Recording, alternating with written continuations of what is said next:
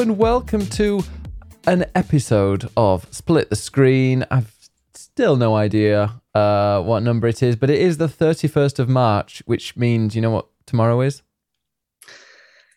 Is it something important? It's April Fool's Day. So you've been warned. I mean, there's going to be so many annoying gaming ones. Are there any April Fool's Day Eurogamer ones, Ed?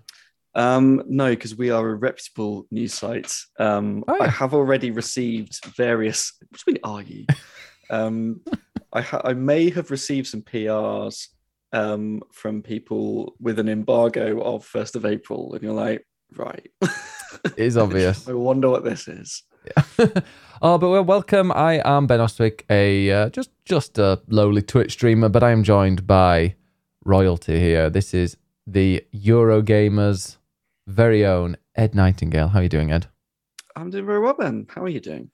Very, very well. This is my chill time. I was observed teaching a class today, and I've just been stressed all week. And now that's over, I'm just going to relax. And I kind of wish I had alcohol here because I don't, and I really wish I could. Just get tea. Tea's the best. I've got Coke Zero. That's my tea. Yeah. But yeah, we're going to be talking about some other stuff that we've been doing. But very quickly, next, not this weekend coming, but the weekend after, we're off to WASD, aren't we? We are. We're off to WASD. And you're going to test out on the Friday, because if they have decent Wi-Fi or like internet access, I was thinking about we could do like a double live stream there, or at least record some stuff. IRL stream? Yeah, or at least I'll record the video. I'm going to buy a gimbal. You know, gimbals? I have no idea what a gimbal is. You hold it and the camera's steady, so it doesn't move around. One of them. Okay, cool. WASD, for people wondering, is not just the keys on the keyboard. It is a games convention that is happening in London. So there are going to be a few publishers there showing some stuff. I know that 2 Point Campus is going to be there. I think some games from Team 17. And Devolver, I think, and some others. So yeah, I will be there for work on Friday, and then we will go on the Saturday, and I guess, yeah, maybe we'll give people a little tour. Just goof around. And it will be full of smelly, smelly teenagers, yeah. And we will have to wear masks and just disinfect ourselves constantly. Yeah, I'm going full, kind of head to toe, kind of. Hazmat suit, yep. That I do that every time I go into a video game store here as well. So the smells. Yeah, much like Gamescom, but yeah, a lot smaller. It's a lot smaller. It's not a huge convention. No, it's round an alleyway. Anyway, we are joined by a very, very special guest. Would you like to introduce them, Ed? We have the absolutely wonderful and amazing Urban Bohemian, AKA Brian. Welcome on in. Hey. You're muted. There we go. Naturally, I'm muted. Naturally. There you go. You can tell it's a Zoom call. That's it. Hi. Welcome to the podcast, and thank you so much for joining us. Every Zoom call, at least half the people on there never unmute themselves. Yeah. It's been. Well, I knew that important things were happening, so I was like, "Let me just mute myself, so I don't laugh or giggle or something." And nope, gone. Oh, I had to teach a class, an online class, with 30 students, and it was all online. And one person had their camera on. Literally, one person. And one person accidentally turned theirs on, and they were lying in bed. I fully clothed and everything, but lying in bed and just went and moved the camera away because they're like, "Don't look at my face." Nobody. I'd ask a general question to everybody, and one person would maybe reply. It was the longest 3 hours of my life. That's awful. It was 3 hours. Oh my gosh. 3 hours. Yeah. It's horrific. Mm. Oh, how are you doing today, Brian? Have you got a busy day? It's been busy-ish. I was traveling earlier this week, and I got back, and I'm still a little bit jet lagged, but catching up with work it's always fun to be away from home and then catch up with your inbox. So yeah, it's been okay. Oh. As Yuffie says, the amazing voice. You definitely are the amazing voice of Twitch. I thank you. You're going to embarrass me and I'm going to leave. So no, trying to just lean into that. I love. You should totally do some ASMR because I think you absolutely have a voice for it. I need to look up. I don't know how you set your mic because we're so used to having our microphone set for streaming. I have no idea what settings you do and what you do to like get it ready for ASMR. And leaning that close to any microphone is deeply uncomfortable. It's like no. It's relaxing for people. Yeah. Yeah, I don't get it, but sure. I appreciate a nice voice, but I don't. I think hearing somebody whispering when I'm trying to go to sleep would give me like nightmares. Right. It seems like it would be creepy. And yet everyone's like, oh no, it's really nice and comforting. And I fall asleep. And I'm like, no, that's too much whispering. Mm. I do quite like ASMR. I don't fall asleep to it, but it's quite nice to just switch off and just have someone talk to you. I weirdly get quite into like the opticians ones. Wait, what? Where they do like full roleplay of like at the opticians, and it's them like stroking the screen and like pretending to do eye tests. And for some definitely reason, revealing something about yourself right now, Ed. This is news to me. This is opticians. What about dentists? Do you like a dentist drill?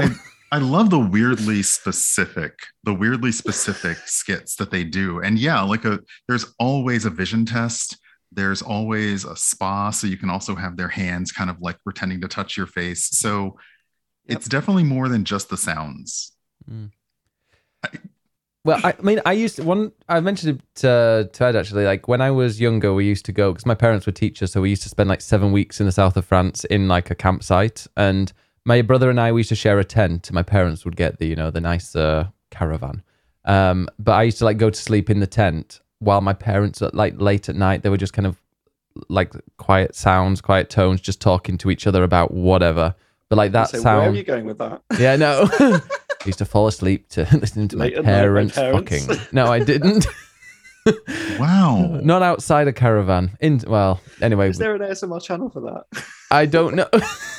No. Nobody searched that on YouTube, but I guarantee rainy night while couple in the next room is having sex is definitely a YouTube ASMR video. It is. Oh.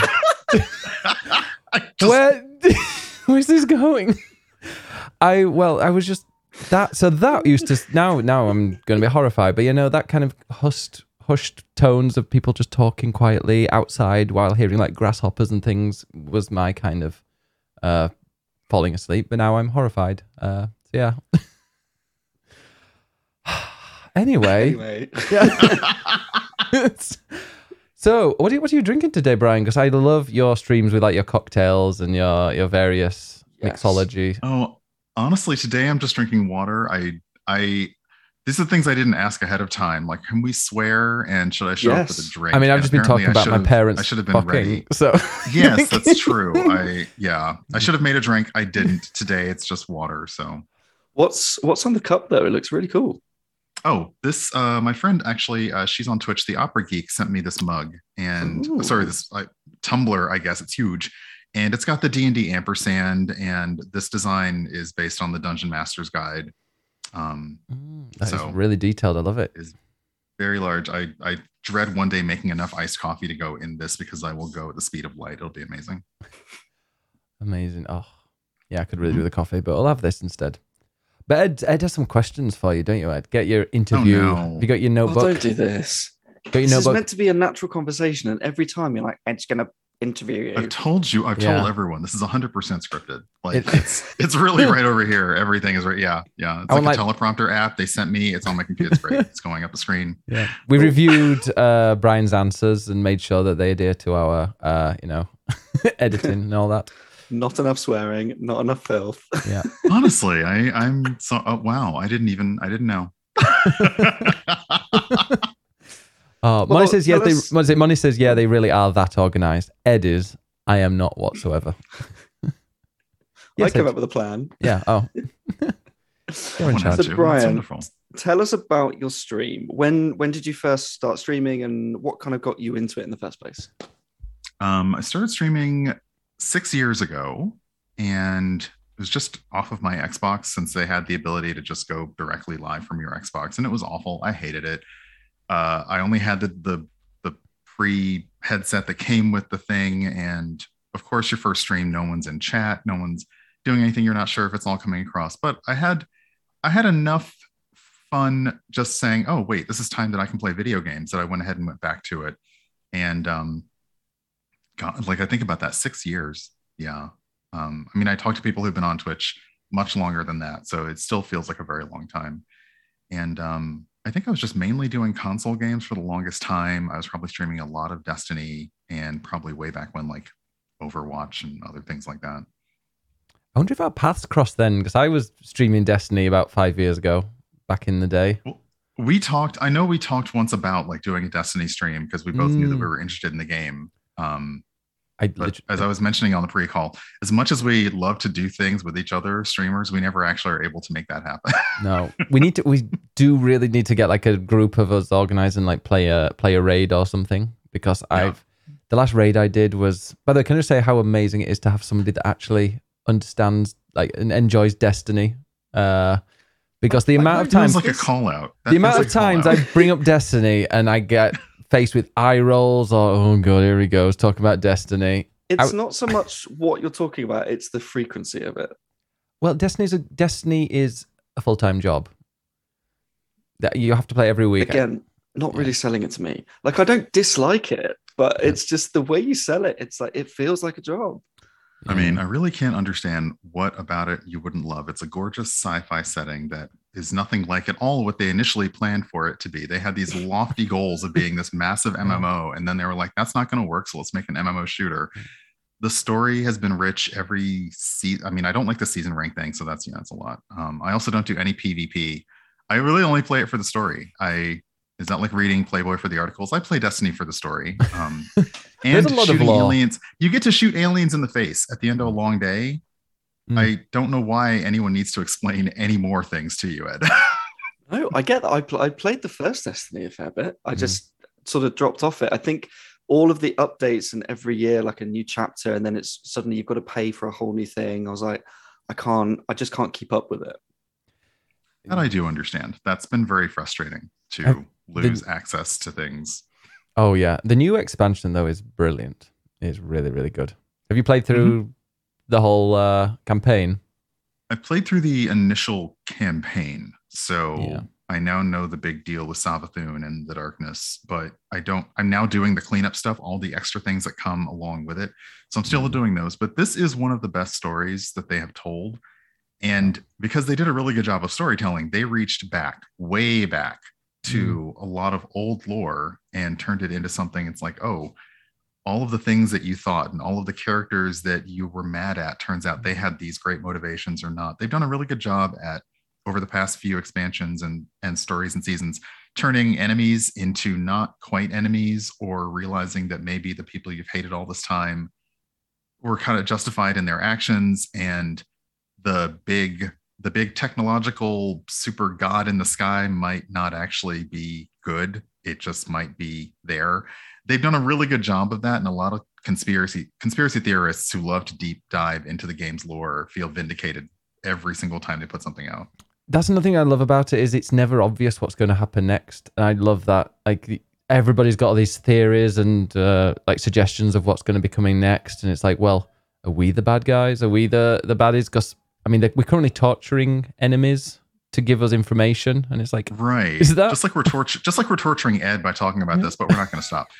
No. They also, I think they do that with like this amazing job of storytelling and environmental storytelling. I know when, oh goodness, Rasputin, when the whole thing with that was happening, very slowly they kept putting things in the backgrounds of the maps. So, all of a sudden, like, these satellite towers started slowly growing and coming out of nowhere, and the sky kept changing. And in some things, you could actually see like ships slowly approaching in space, all lending into the story they were telling. And that's what made it rich. In addition to the fact that, yes, it's a shooter with repetitive gameplay that is hard to put down.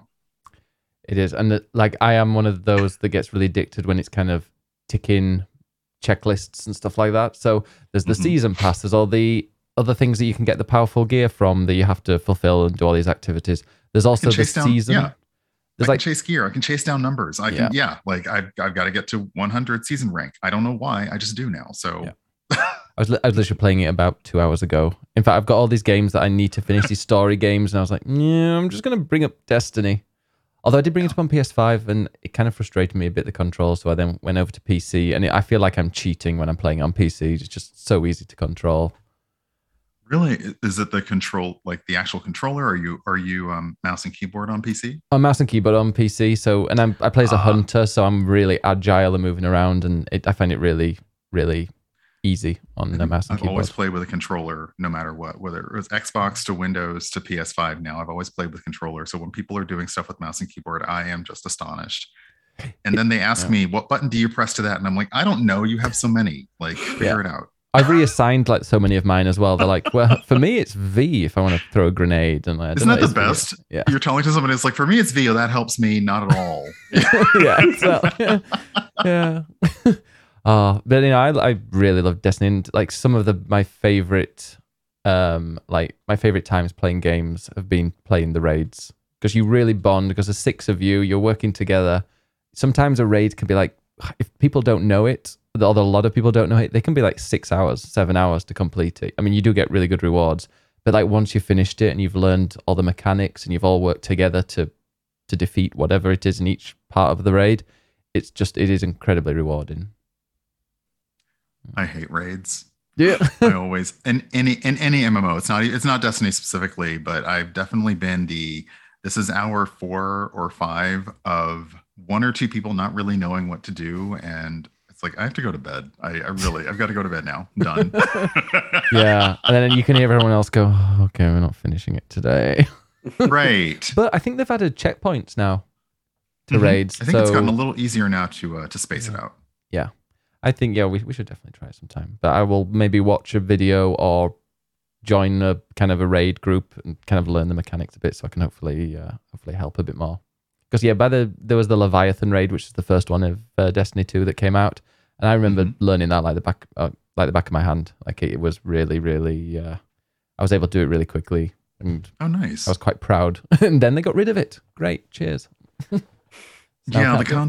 content shuttering, that's, like, I understand why, but even so, it just feels awful to have. I think the worst part about it, again, talking about storytelling, is there were all these pieces to those worlds and those raids and those stories that lent themselves to what's happening now.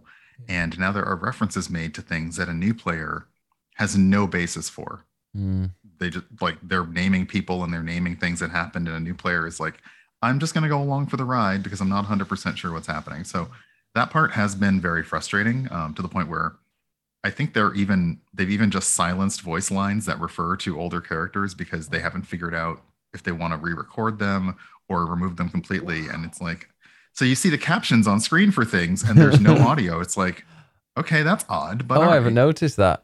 If you're on Nessus, failsafe for so many of the patrols just is, you can see the dialogue, but there's no audio at all. Wow. Okay, I need to keep an eye out. Maybe it's my glitch or something, but yeah. I'll have to keep my eye out for that. I don't know. I feel like Ed had questions and we just kind of like, don't worry, we'll go into question 2 soon. We're only on question 1. Oh my god. So what was the second? By the way, when it comes to Destiny though, if Call of Duty can be 200 gigabytes, can't they? You know, Destiny can get away with being 150. You know, keep the stuff it's got, rather than shuttering stuff that people have bought for. Like, I don't agree that a game you should essentially be buying an entirely new SSD just for a game, but there is a middle ground that they haven't found, and I think that they were worried about on their end just the speed of loading things, like because it became the online service game. It's like, it was too much for them to handle on their end, and I'm like, but you know, split it out into separate game. I don't know, whatever. I'm not a game dev, and I work in IT, but not that kind of IT. So I don't understand any of it. I just have to go along with it and give them my $60. Yeah, me too. Every single time comes out. Sometimes I even double dip on PS5 and PC as well, just to make sure they're all getting all the money. I do. Don't tell anyone, but yeah. I'm like, well, sometimes I feel like playing it over here, and sometimes, no. Exactly. But unfortunately, now I live in just one room, so it's like I can't really justify getting both from that TV there to this screen here. I mean, I can't really justify it now. Ed, what's the second question that you've got for Brian? Is Destiny typical of the games you play on stream, or do you tend to play other games? No, I don't stream Destiny at all. Why would you think that? I've watched you stream Destiny.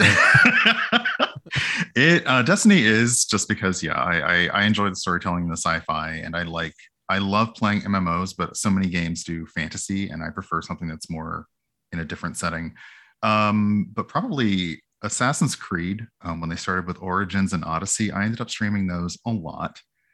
Every Sunday, I stream Animal Crossing, and I've been doing that since the start of lockdown, and that's just been a, you know, like, I guess it's ASMR without being ASMR, because we're just kind of running around and doing nothing. And I'm just kind of talking and chatting and waking up. And so are a lot of people in my time zone.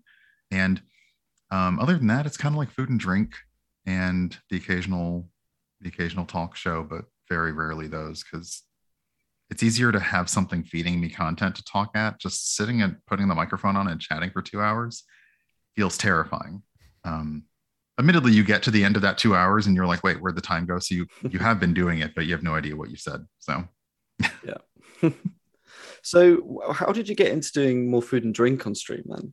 And is it literally you sharing recipes, or is it more just a kind of fun vibe of cooking some food? It's a little bit of both initially. And I'm trying to think, I believe my friend Tracy is the one who suggested that I try doing a stream from the kitchen. And that took a lot of cables and wires and extension cables, and it worked okay. And now I've kind of gotten a better setup for it. But yeah, it's mostly nowadays, it's kind of a cheat because I don't cook enough. I end up doing ordering in and taking out. So I will cook something and like, this is going to be my weekly dinner. And I end up cooking it on Tuesdays around the time I'd normally make dinner. So it's sort of a cheat. Like, I get to make dinner for myself. I turn it into content, but I also now share the recipes that I make. And food has always been a big part of my content, even before Twitch. So I kind of like to demystify cooking a little bit. And I know people they're not necessarily scared of it, but they immediately think, I can't cook, I can't bake, I can't make these things. And it's just not true. So I like to show off that a lot of things that look really impressive are actually very easy to make. They just, you know, you just do little things to make them look really good at the end. And I like to drink. So I like making a lot of cocktails. That's it. What is your cocktail of choice? I think my cocktail of choice that I like most often is a cosmopolitan. So I'm a big vodka person just because vodka is so versatile in drinks. But right now, oh wow, my liquor cabinet's actually kind of full, so that's nice. And vodka makes me versatile as well. You know, I've heard that, but I know it's very difficult to deviate from your bottom ways. Don't worry about it; it's fine. It gives me the power to talk. It's like biggest Venice, BB, big bottom. I mean, come on, it's already in the name. It's right there. It writes itself. Wow. Yeah, and I'm trying to remember when, because time is meaningless. But I know, like sometime in the past year, I started making non-alcoholic versions of things. I was approached by Amazon Prime Video to do a drink for Critical Role, and they wanted it to be it was around the holidays, it was around Thanksgiving, and they wanted it to be non-alcoholic. So I was like, okay, that was new because I don't normally make drinks without booze in them. But that's also been another way, like when I do make a cocktail, to think about how can you make this without the alcohol in it so that everybody can enjoy it. So yeah. Nice. And in terms of recipes, I think last time we chatted, I think you said like chicken was like your specialty. Yes, I do love a good roast chicken for a main, and I think cheesecake as a dessert is probably my favorite thing to make. Yep. Good reactions. Excellent. Good reactions. Love a cheesecake. But yeah, other than that, I tend to be very. I grew up in the suburbs. Most of my food palette is American through and through, so I tend to be very basic and stuff. I can cook a lot more from other cultures now, but I tend to fall back on stuff that I grew up eating. Nice. And I know as well you do a lot of like tabletop D&D stuff as well. Can we see you in anything soon, or are you planning on doing any of that on your stream? You actually can tomorrow afternoon. No, wow, tomorrow evening. My schedule is an absolute nightmare. Tomorrow evening will be on DC Lasser's channel on Twitch. We'll be doing something called The Baker's Few, and it's for charity. It's benefiting Jasper's Game Day, which is an organization that helps basically helps from a mental health standpoint. And every Sunday, we are currently in season 12 of Rivals of Waterdeep. So you can catch me on Sundays on that show, which last season, wait, yes, no, yes. I don't even know time anymore. This is the hard thing. Last season, I was one of the DM Jazzy Hands. Eugenio Vargas and I co-DM'd that, and that was a lot of fun. That was a new experience for me. And coming up next month, I have a few more charity games that I'll be doing one-shot tabletop things for. I really, really enjoyed leaning into that. It's something that I don't have a gaming group here locally, but once we all sort of becoming virtual and all you have to do is turn on your camera to show up to a gaming session, I think doing the actual plays and streams were a lot of fun for me. And it was a great way to lean into it and kind of rediscover the hobby. Do you do a lot of DMing, or do you tend to be whatever the opposite is, participant? I know very little. No, I tend to be I tend to be a player, super chaotic. Although since we do it on stream, it's kind of like everyone around the table, including the DM, sort of a player. And it's, you know, it's a bit of improv. There's a rule system to support the improv and to support the world, but a lot of it is just trying to have fun because it's still streaming. And from that, you're putting on a show. If you're playing D&D with your friends at home, you don't necessarily do the voices. You don't necessarily mug to the camera. You kind of roll your dice and you. I would definitely do that. Wow. Okay. See, Ed needs a group. Everyone. Ed now needs full production. Everyone needs a big group. I keep meaning to do it and. I've been trying to rack my brain, trying to think of it. What is the one that Cypher did on the front page? It was on the front page of Twitch. I think they're on third season now. What's the name of the? Oh, are you Into the Motherlands? Yes, Into the Motherlands. That was it. Speaking of falling asleep with like ASMR, having that on, like, because it used to be on really, really late, and the amount of times I put that up on Twitch and just like relaxed and listened to it. That is. It was really nice. Really, really good to listen. If one's going to get me into it. There's some great people to listen to on that as well. That's a fantastic cast. Mm.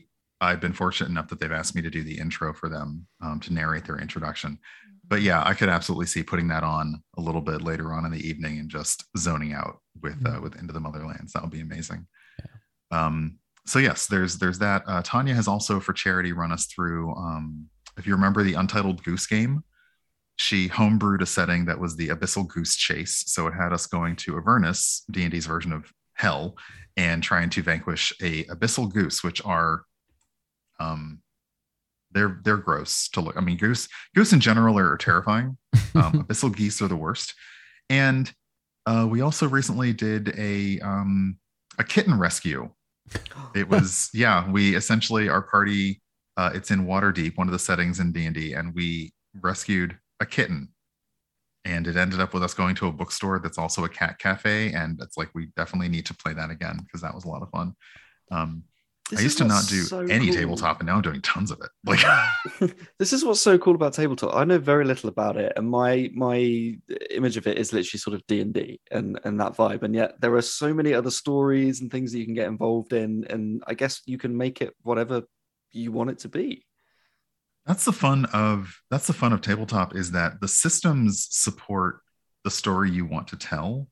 But beyond that, I mean, so you can use Dungeons and Dragons, for example, you could do a hard, heavy combat. Don't worry about motives or morals or the story. You can just say, okay, we just want to roll dice and slash our way through a dungeon. That's great.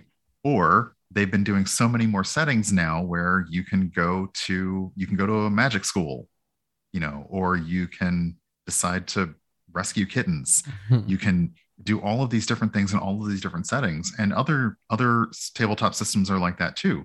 Into the Motherlands is this Afrofuturist sci-fi RPG, and the story is really what you're telling. It's just that when you want to do something or when you want to see how you impact the story, then you have these rules and these systems to support it. So if you're good at doing something, great. If you're bad at doing something, the rules can tell you that. But the type of story you can tell is incredible. I played some really interesting ones they're very dice and paper free. It's a lot of just people sitting around and improving a story. I've done one that's a whodunit, where you're actually, there's a medium who's holding a seance, and the ghost comes back because the ghost has been haunting every bit of the participants because one of you was responsible for the ghost's death.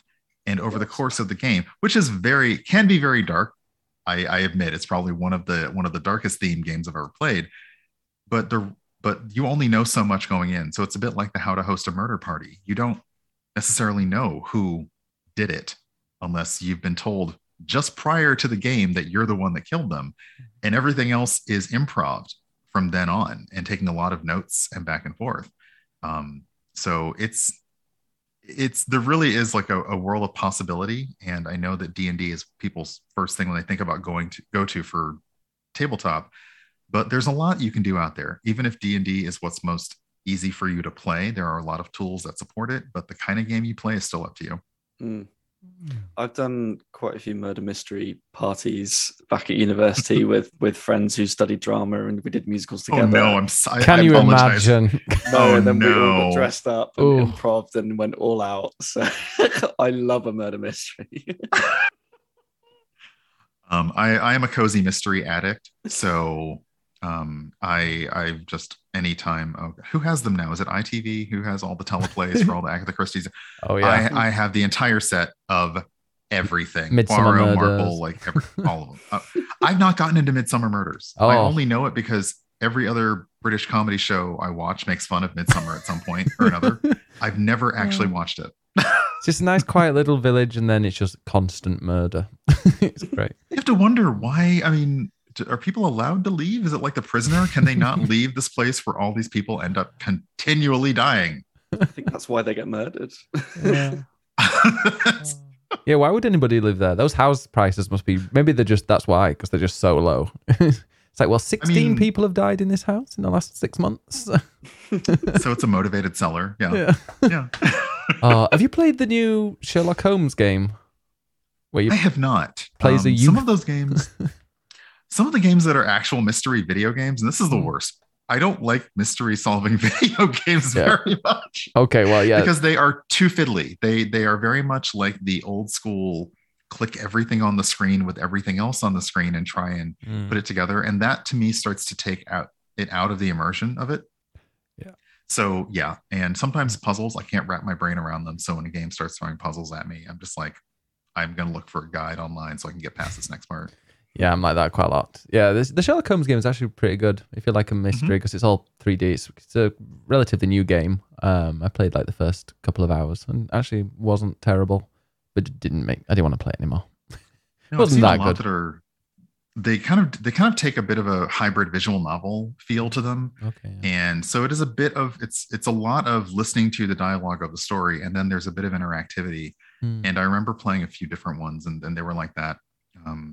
I tried playing, there was even one Agatha Christie, the ABC Murders, and I tried playing it, and it's awful knowing the story as the book goes, and then trying to play a game that is not trying to do the book word for word. So it's like, it's too dissonant to try and play that. But I am looking, I think a Game Pass game is out now called, Paradise Murder? Wait. Paradise Killer. Yes. And that has been suggested to me by a few people, and I'm absolutely going to give that one a look because yeah. I've heard really good things about that. It's like, it's bright and colorful, and it's like an open world murder mystery. So, and I from what I understand as well, the ending is open-ended as well. So you can choose who you think the murderer is, but you can get it wrong and you might not choose the right person. So yeah, it seems really, really interesting. The Sexy Brutal is a good one as well. Oh, I've heard about that one. Yes. Just the name as well makes me want to play it. Obviously. Yeah. Sexy Brutal. Sex in the title. No, it's Sexy Brutal. Wow. Such a cool name though, isn't it? Oh, everyone likes a bit of sex in the title. Is that Australian? I don't do accents. There's a reason I don't do accents. Especially not around Ben, who has literally the worst American accent I have ever heard in my entire life. Well, thank you very much, sir. We don't all come from Texas, okay? Oh my goodness! Every British show that got imported over from the 70s to the 90s, I really would watch them and think, do they really all think that we live in Texas? Is that the only accent they? Yeah. And then, of course, British actors started coming over here and being in movies and doing even more horrendous American accents, which were they were insulting at how good they were, and I'm like, okay, well now I'm just mad. I was watching some, it doesn't age, it hasn't aged very well at all, but I was watching Frasier, and quite often they'll put a British person in there who is American, putting on like the most over the top British accent. It's like, yeah, it does not work. Although, yeah, now, no. But I can do a Canadian accent now. Can you? Hey, David, Alexis, that one. Okay. Pass the phone, David. Sounding like Captain O'Hara is not doing a Canadian accent. Yeah, well, is it that? Hello, Terrence. That's the only other one. More like South Park than anything else. Oh my goodness! It was better than it used to, because before it was. Oh my gosh! Before it was howdy there, eh? That was the other one, but no, you have to choose. So Texas with an eh at the end. Yeah, you just say eh at the end, and that's a Canadian. Oh, okay. That's I've had people who like I'm looking at voice acting audition type things. And they say, must be able to do a British accent, and I'm like, well, that's me out, because I would love to send it in, and then have them laugh, But I typically don't do accents unless it is to get pure laughs, because the accent will never stay in the same region or anything. It'll start traveling from country to country. It's taking the train now to someplace else in Europe. It's fine. It's Yeah, when I started giving, sometimes like with the Animal Crossing villagers, I gave them all unique accents. And sometimes there'll be ones where I'm like, this is really difficult to do. I kind of want that villager to go. That's the worst because, getting rid of a villager because of the accent you gave them. Yeah.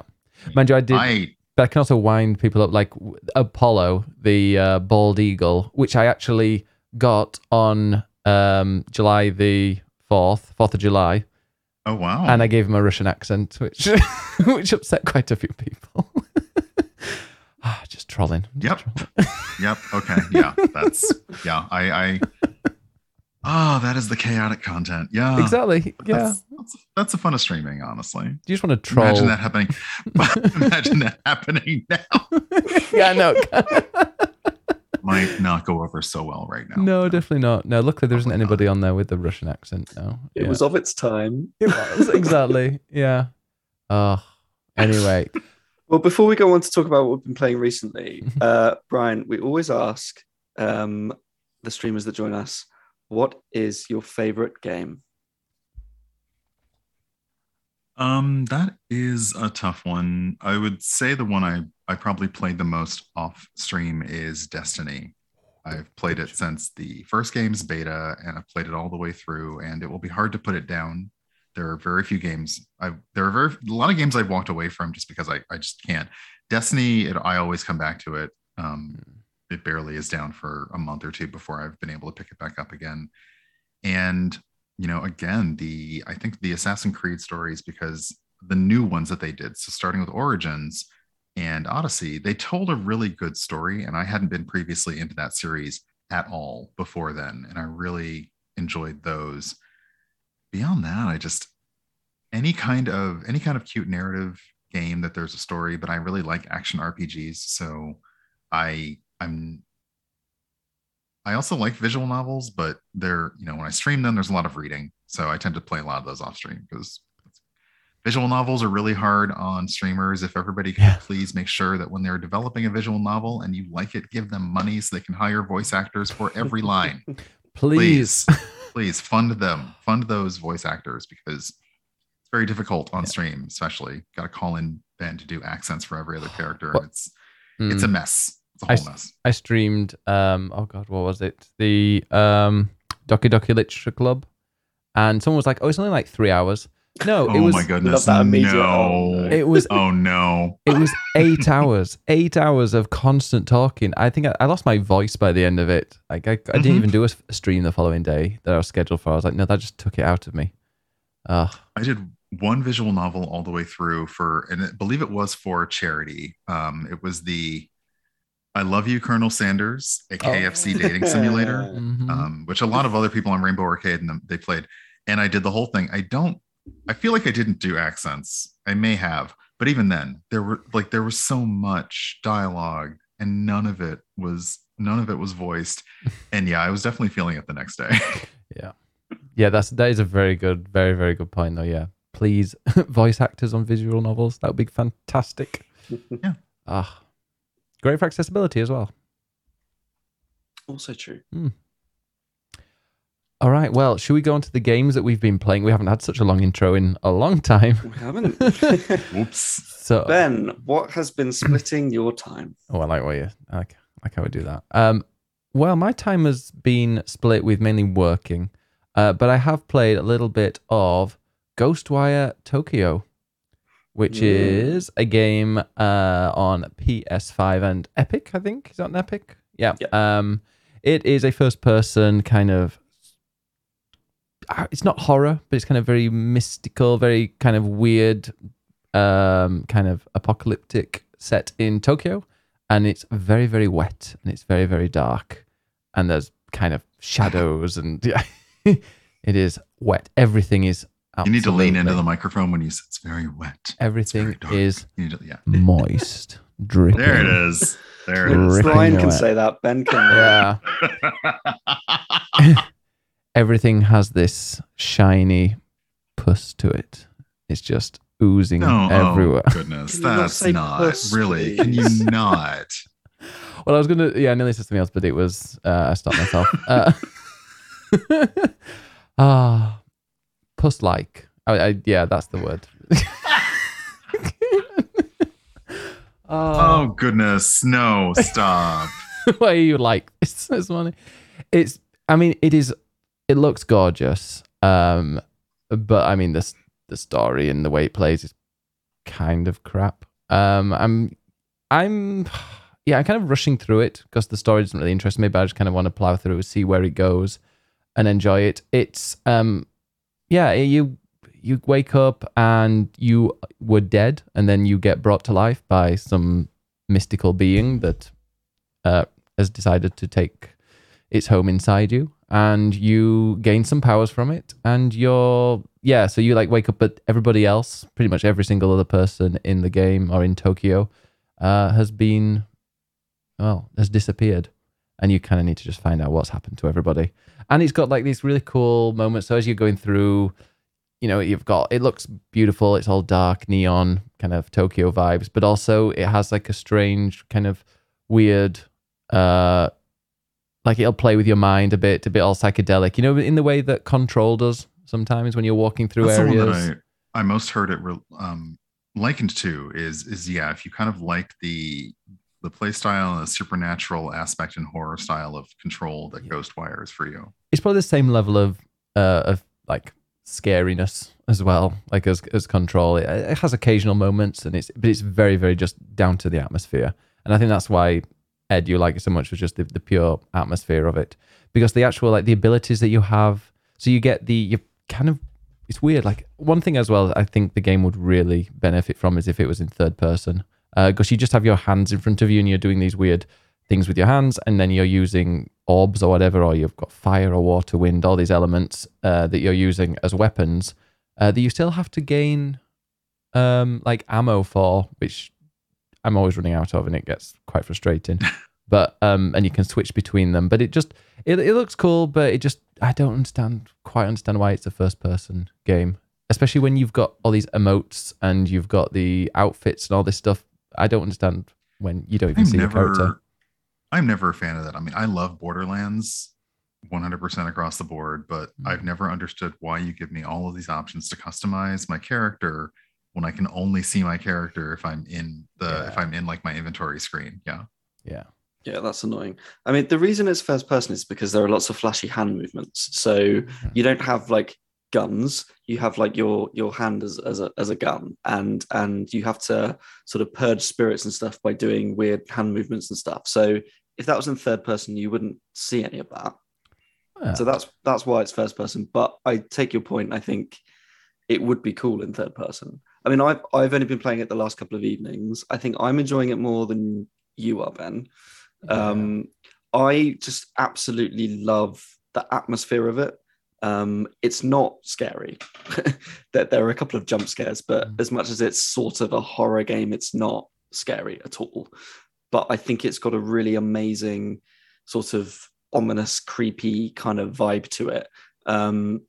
It was basically the idea for the game came from, I just had to look up her name, Ikumi Nakamura, who was working for the studio, and she actually left after a year or so. She used to work for Platinum. She helped design Bayonetta.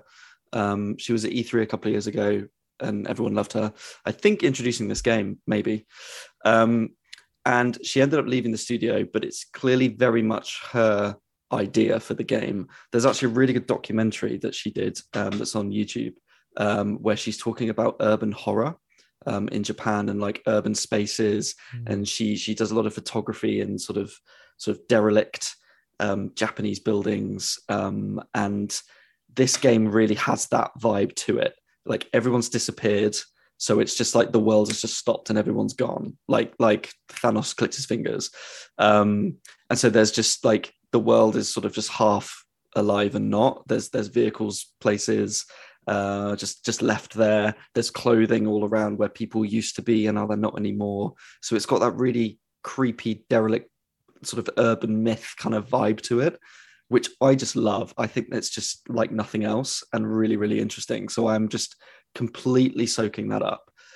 But I will say I do think that the combat is a bit lame. And just that's sluggish, isn't it? As well, like the move and trying to attack people. It's just a bit repetitive. Like the enemies, it just has the same enemies again and again. So there's not a lot. That's of variety. Something I find in a lot of the more complex games, especially thinking about it now as a first person, they spend a lot of time in the atmosphere. They spend a lot of time setting the mood and setting the scene. And yeah, it really starts to feel like every fight in between main story bosses is really just. You don't need tactics unless the game is actively trying to overwhelm you with mobs. You can just kind of take things out the same way all the time. And that pulls you out of it immersion wise, I think a little bit, because you really are like, okay, just get out of my way to the next fun story point. Yeah. The one thing that annoys me, I think a little bit more than anything else, is the fact that everything is restricted by fog. So you can't venture too far away because there's a fog that's around you. And if you go into the fog, then you eventually die. And the way to expand that fog is to get to these Torii gates, kill some enemies near them, and then cleanse the Torii gate so that the fog disperses and you can go in further. But the amount of space or the amount of the map that opens up for each Torii gate is just minuscule. Like it's literally like 3 streets at moments. It's like I don't understand why. Yeah, I feel like what I'd love to do is if I had the time was just to go around and cleanse all those Torii gates, but I don't know how many is kind of tied into the story, because it's just like, it's very rare for an open world game to have something like that. Normally they're like, even like, for example, Elden Ring or Assassin's Creed, you can pretty much just go wherever you want. They're not holding you back.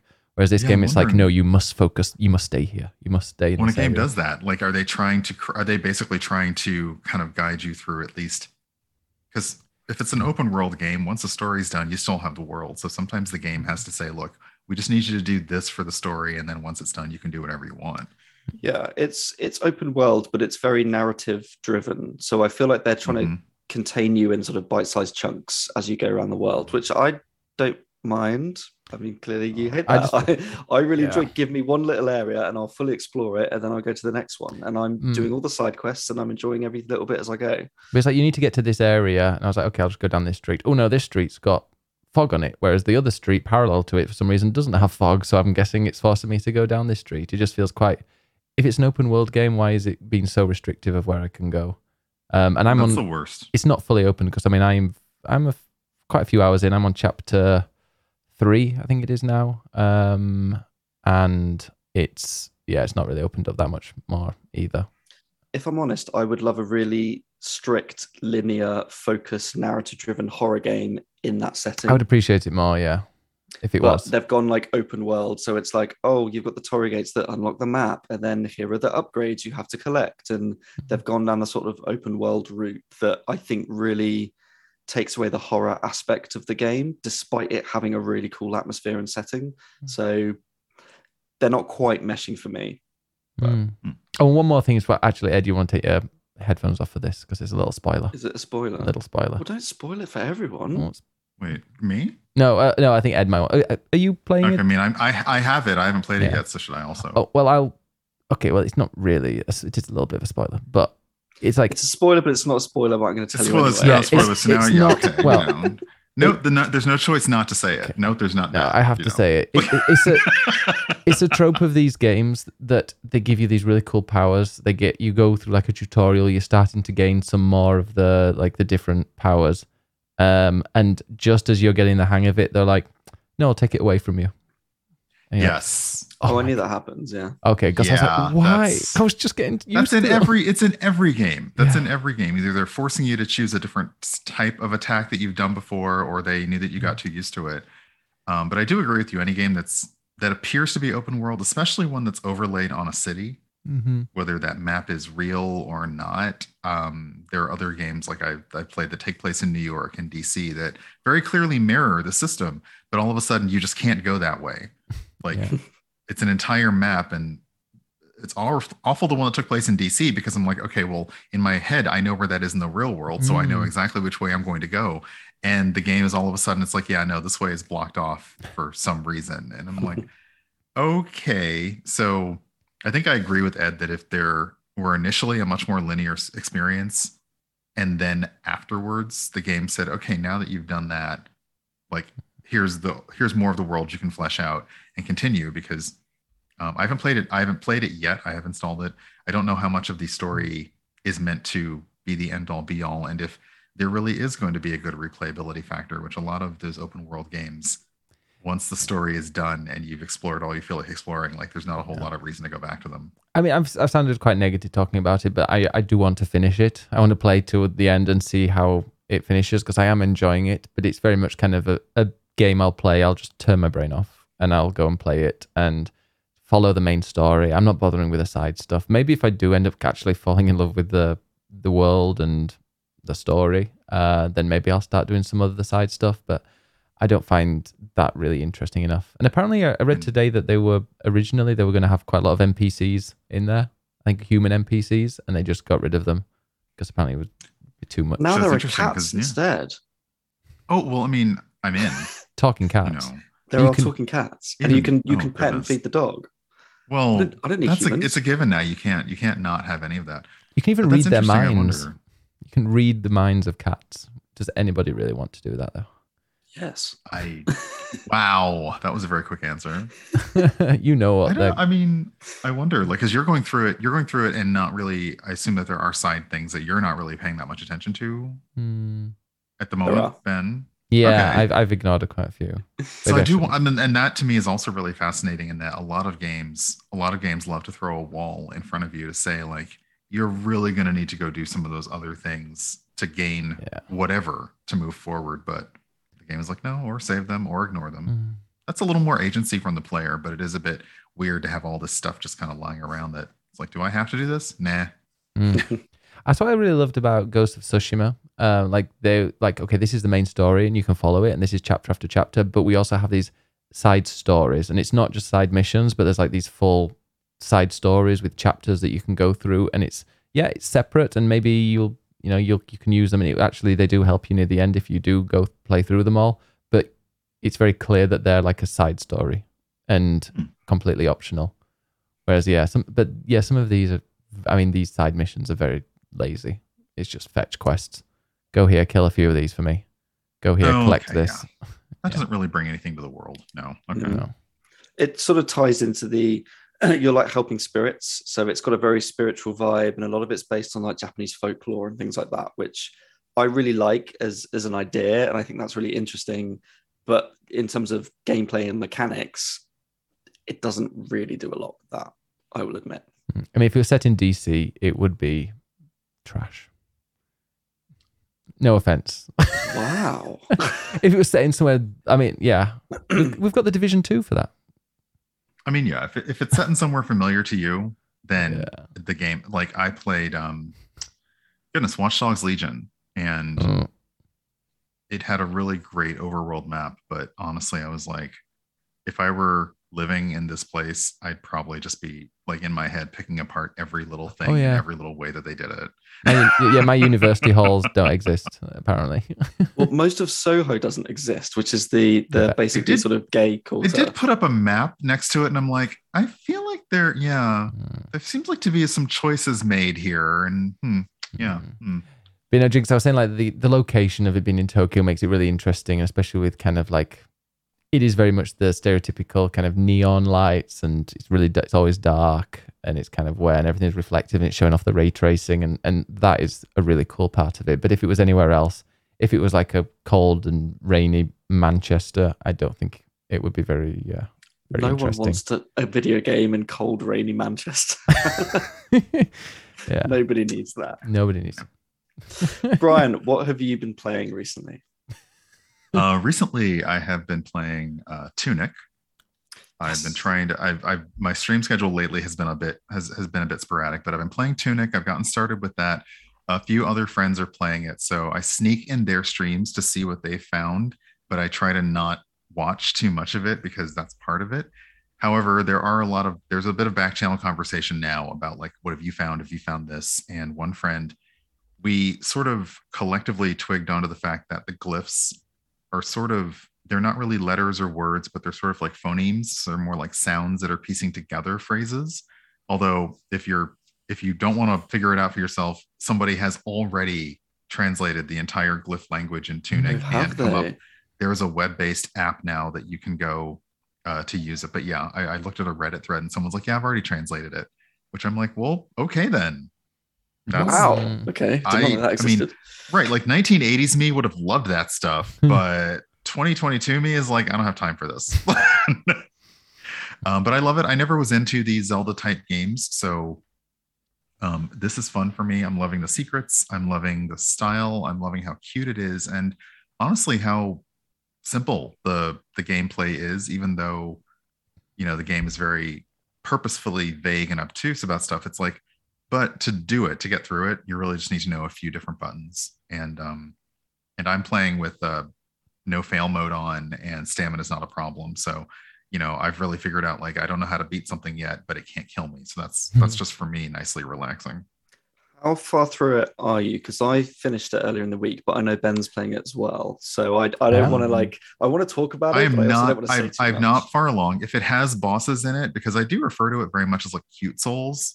So if it's got bosses, I have not encountered one yet. I have gotten utterly lost because I ended up just seeing a direction and going down and I'm like, okay, where am I?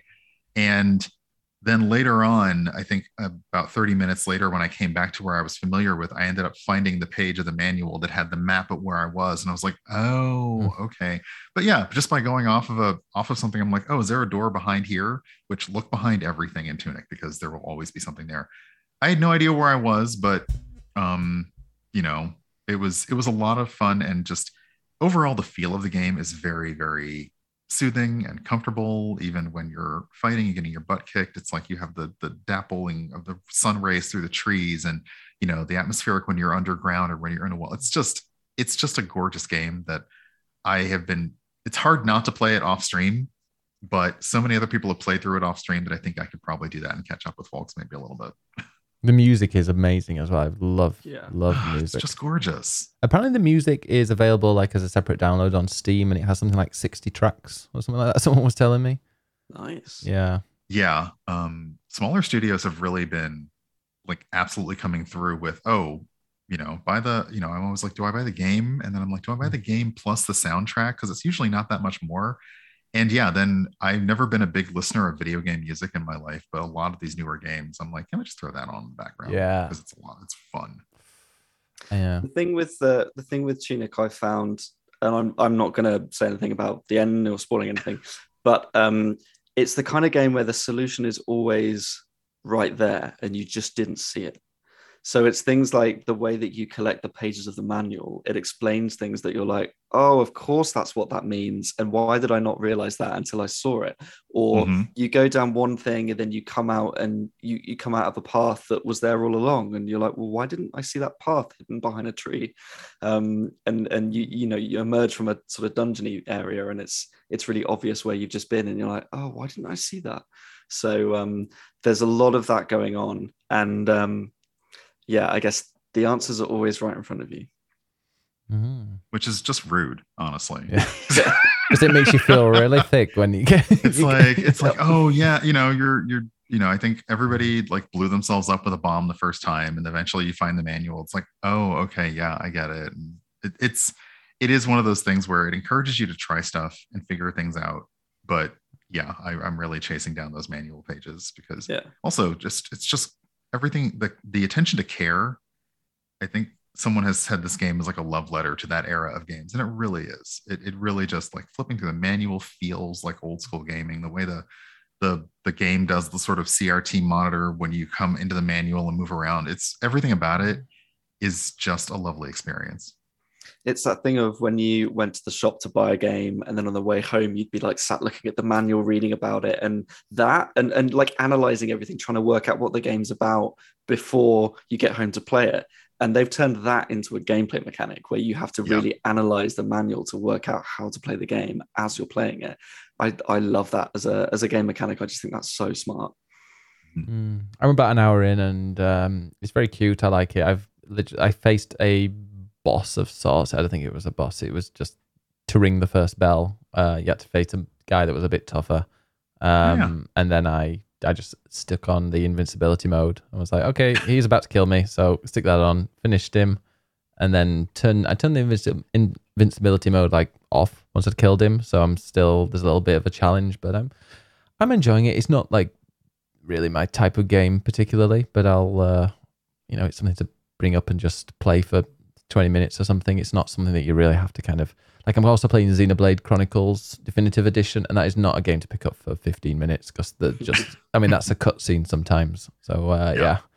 And I mean, when I get round to this game, which I still haven't opened, the Project Triangle Strategy, that's a game I'm going to need like 6 hours I think each time I play this.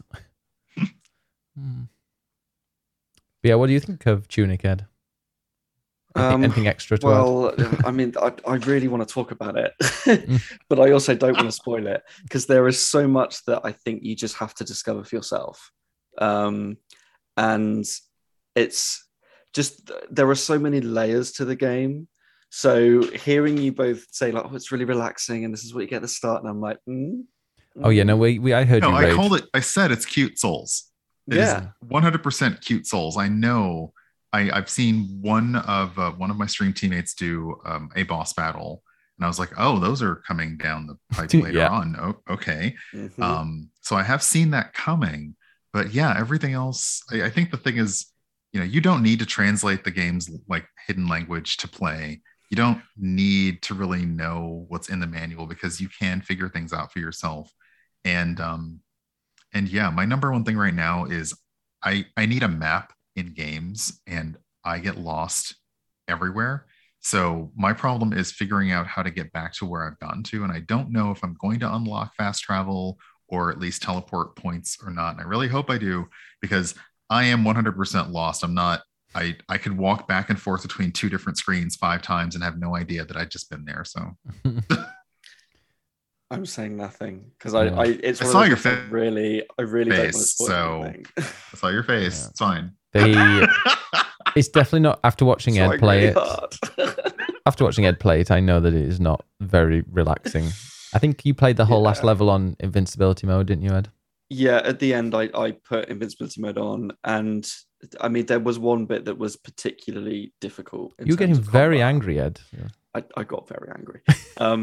But for me, it's the kind of game that I don't mind the challenge of it, but I'm not playing this for challenging combat. I'm playing this game because I like the puzzles and I'm interested in the world and, the Fox character and what's going on and interpreting it and going through the manual and working out, bits of what this means and analyzing it. That's what I'm interested in. And if I'm just getting destroyed by a really easy enemy or a normal enemy at the end that's just stupidly hard, then I can't be bothered. Just put the invincibility mode on. Like, I'm playing this for puzzles. Yeah. And at the end, ultimately it is very puzzle based. There are lots of layers to the games in terms of it gets quite meta. I mean, even the manual idea is very meta. And it's very much a kind of game within a game kind of thing. Okay. It's more to look forward to. That's what I have to like pick my time between games right now, and I'm I tried to do one fun offline game, but now I'm like, I really got to get back to Tunic. I've got to start Ghostwire, and I've got to hurry up and at least get a good number of those hours under my belt before the next new thing comes in. I don't know what the next big thing is. It's Kirby. Well, Kirby's out. Yeah. There's not a huge amount out this coming month, April. I think Chrono Cross is out, and there's also Nintendo Switch Sports at the end of the month. Can't wait for that. On the 29th. But then there's honestly not very much that's out for a good 3 months that's really worth it. So we've had a couple of really, really, really busy months with some amazing games, and I think we're going to have a bit of a lull now until like September. Thank goodness. Can catch up on a few now. Exactly. Yeah. Which I won't. I'll just play Destiny and all the games. I mean, honestly, yeah, that's fine. Yeah. The other ones just get left. You playing anything else, Brian or Ed? No, I just started up the Tiny Tina's Wonderlands last night. Ooh, and immediately, of course, I was like, oh, it's bedtime. And then 2 hours later, I actually put it down. So I'm enjoying it. It's a little bit different than the others in the series. In terms of control, but I'm playing it on PS5, which I've never played. I've never played a Borderlands game on PS5 before, but I'm enjoying it. It's got what you really wanted from the title. It's got the nice jokes. It's got the good writing. I'm sure it has jokes that will be, like with all Borderlands games, it has jokes that will be stale a year from now, and they won't make any sense. But for now, it's fun. I've heard. How are you finding the TTRPG elements of it? There's definitely a love letter to TTRPGs in it. I haven't seen any, admittedly, I don't always know like the deep dive references. So I'm sure I'll watch a YouTube video that will tell me there are 385 of them or something, whatever. But it's done a good job of incorporating that. It opens with, talking about clearly a D&D style campaign. When they do the cutscenes to show enemies or to show heroes now, Tiny Tina will put a figurine on the table, a mini, and then it will cut to a page, like an actual book page with that character and little things that they like. So they're doing a good job of keeping that in play. And even the map that you use is very clearly like what you would set up for your friends if you were setting up terrain and minis on your table. So it does feel like you are playing a Borderlands game that is inside of a TTRPG campaign.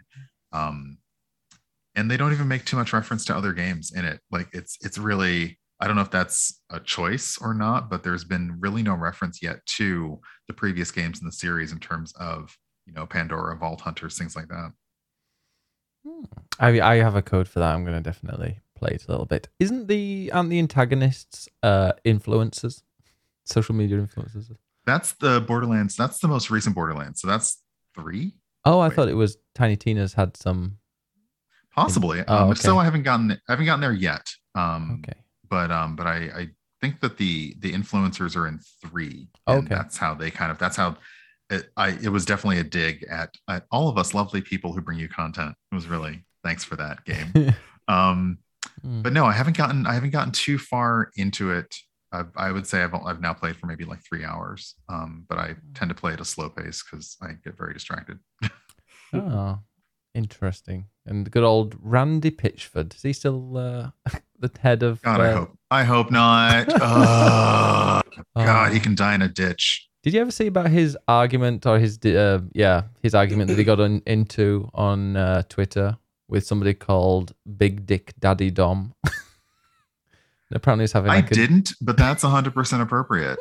I just, the one time that I saw who this person was, and it made me mad because I'm like, he's been behind this, like a head person in a studio that's like really given me a lot of joy over time.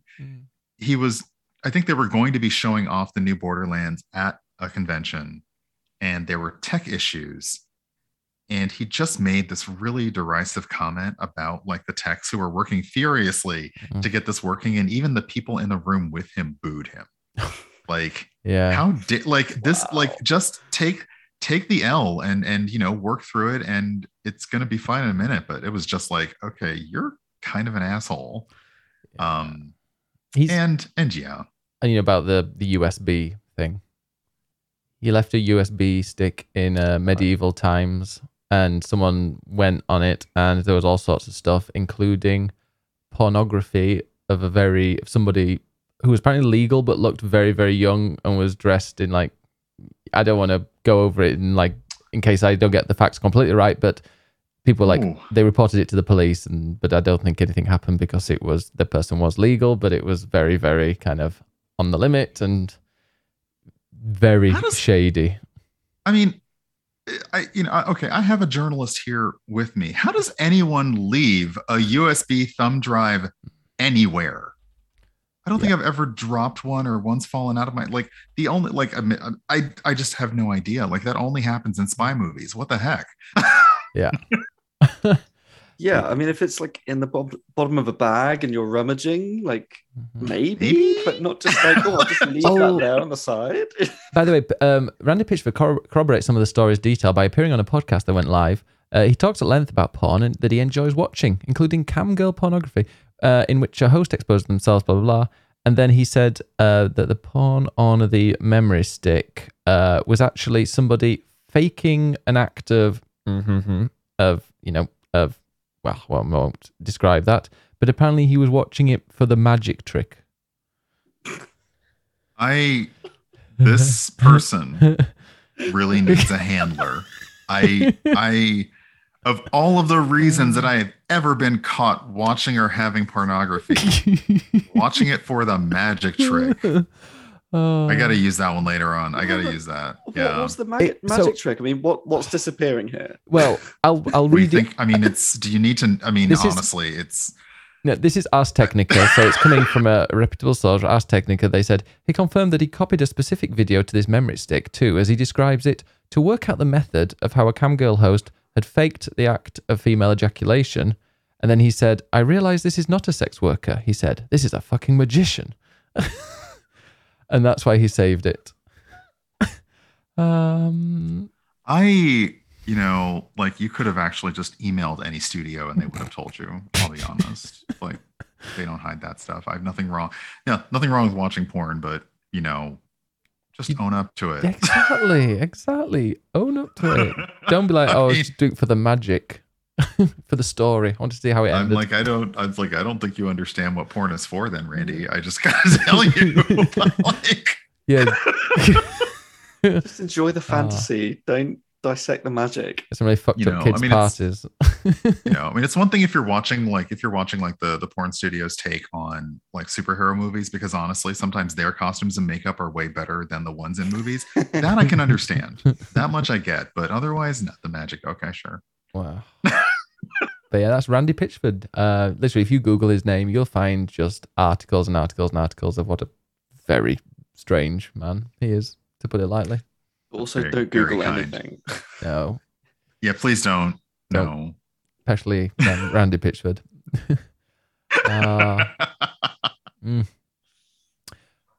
All right. Anyway. Yeah. So games. Yes, they're the games. Games. Yeah. But yeah, Tiny Tina's. I'm sure I'll play a bit in the next week and we can talk about that. Should we go on to the news now? Now, Brian, how long are you wanting to stick around for? Because I know you're I've got more wiggle room now. As I said, my schedule's a nightmare, but I've got another 20 minutes. So awesome. Yeah, I can sit here and stare at you all reading the news. I don't know. Every time someone does gaming news, I've already said, like, I'm very bad at following things. So it's always fun for me to also be like, what's going on? What? Like, okay. Well, this is great because then we can see your live reaction to these things. This is great. Exactly. Here we go. It'll be a genuine reaction. There has been some big news this week, so it's a big week for news. The biggest news of the week is that Sony are overhauling their PS Plus service. Now, people thought this was going to be their sort of Game Pass equivalent. It kind of isn't. It's the equivalent in that it's their equivalent service, but it's not doing the same thing at all. It's coming in June. Essentially, all they've done is they've taken PS Plus and they've taken PS Now, which is their streaming thing, and Don't put that link in chat. I know you're all going to read it. I know you're all going to read it. Curiosity's going to get you. They've taken PS Plus and PS Now and they've put them together into one service. What's confusing about this, I think personally, is that there are three different tiers as to what you get in each thing. Oh, four tiers, you know, actually, technically. Are there? Because there's the one for people where streaming isn't allowed or where the PlayStation Now isn't there. So they've got like something called like some kind of plus. True. It's got like a weird. Oh, it's true. It's so there are yeah, certain countries I think that they haven't activated the cloud streaming. Yeah. So they're giving them something else instead. Weird. Okay. Yeah. But in theory, there are three tiers. There's PlayStation Plus Essential, which is essentially the same as PlayStation Plus Now. So and same price. You get same price. You get some downloadable games. You get access to multiplayer. You get cloud storage and some discounts. Fine, same thing, and it's same price, which is in the UK at least £6.99 a month, or 50 quid a year. The second is PlayStation Plus Extra, which gives you that. Plus, you get a catalogue of 400 PS4 and PS5 games to download. Mm-hmm. And that is $10.99 a month or $83.99 a year. But what that doesn't include are brand new PlayStation games. So it's not like Xbox, where Xbox gives you like day one, their brand new games available as part of the subscription. For PlayStation, you still, you know, God of War Ragnarok, when that comes out at the end of the year, supposedly, you'll have to pay £70 to buy it. Yeah. They might add it to the subscription service in a year or two, maybe. But for now, it's going to be you have to buy it.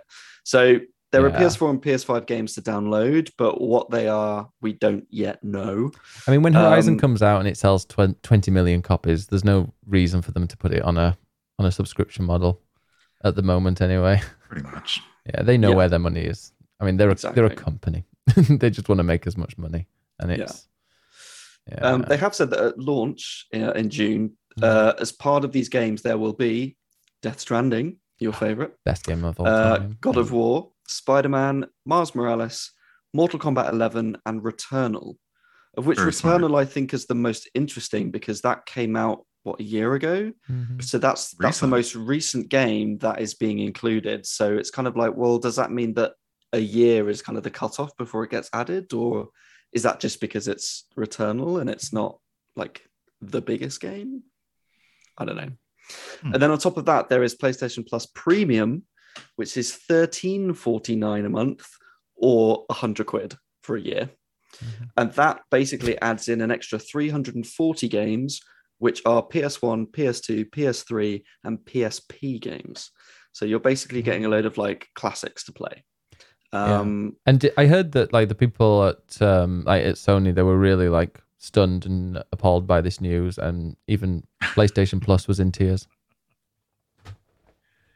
That is the worst joke I've ever heard. I'm out. I can't. I'm done. Thank you. Like, I need a fan. Really, I was with you on that setup, and I'm mad about it. I hate this so much. It's not my own joke as well, just to make it even worse. I know. I also saw that on Twitter before. It was brilliant. Oh my God, appropriating stuff. Who are you, the British Museum? Oh. Well, we're doing that next Saturday, actually, aren't we, Ed? On Saturday. Take as much shit as you can. Yeah. Just give it back. Oh, dear. So anyway, I don't know if anyone is planning on paying for this subscription. It's clearly not as good as Game Pass in terms of its value. We don't know yet what these like classic games are. For me, this seems more like Nintendo Online in terms of you're getting access to old games more than it is Game Pass. You know, third-party games are also included in this. Maybe they might come on earlier. If not day one, then maybe earlier. Hopefully there'll be some good indie games as part of this, so it's not just, here's a load of PlayStation stuff. But it's coming in June. It was heavily rumoured, and now we know the details. That's all right. Yeah. So there we go. I don't mind it because if you want exactly what you've got now, there's no price increase, there's no changes like now. Like everything that they've offered is on top of what you've already got. So I do appreciate that. And I know I'll get it, and I'll have this idea that I'm going to play a lot of PS1 and PS2 games, or be all nostalgic, and I know I just won't. But I'll still pay for it. Mm-hmm. Yeah, I'm a sucker. Yeah, oh, and I'm really, really annoyed as well because they're upgrading people from PlayStation Now to people who've got like a subscription to PlayStation Now.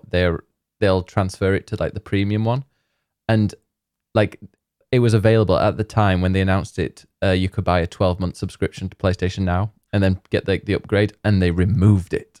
I went to buy it and they just removed it. I'm so annoyed. Otherwise, you could have got it for free, like half price for a year. Shocking. Annoyed. I wanted to scam it. The other big news of the week, in very sad news, is that Breath of the Wild 2 has been delayed. Oh my God. It was meant to be 2022. And everyone thought it was going to be the end of the year. No, not everyone. It's now spring 2023. I'll be sad.